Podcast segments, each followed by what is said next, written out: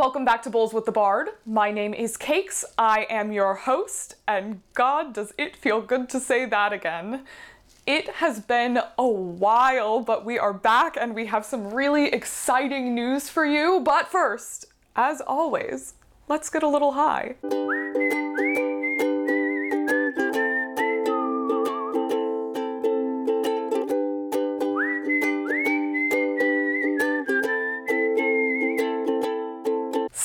What is new with Bowls with the Bard? Well, for starters, we are officially in podcast format.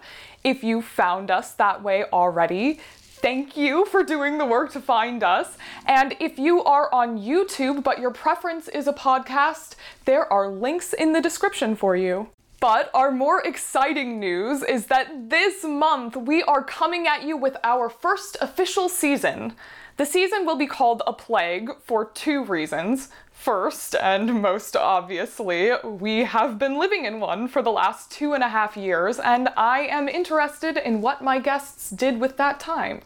But secondly, and more importantly, as we have lived through this plague, it has become more and more clear that there is a plague over our industry, perhaps a plague of performative activism.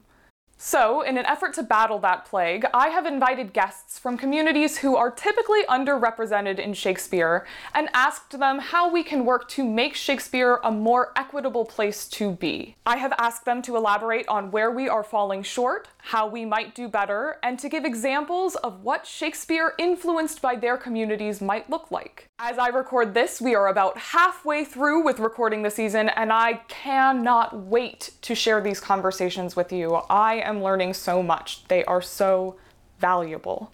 And we are kicking off next week with Jeff Miller talking about the corporate theater model and neurodiversity in Shakespeare. I am so excited to be back, and I will see y'all next week for more of A Plague. A thousand, thousand sighs to save. Oh,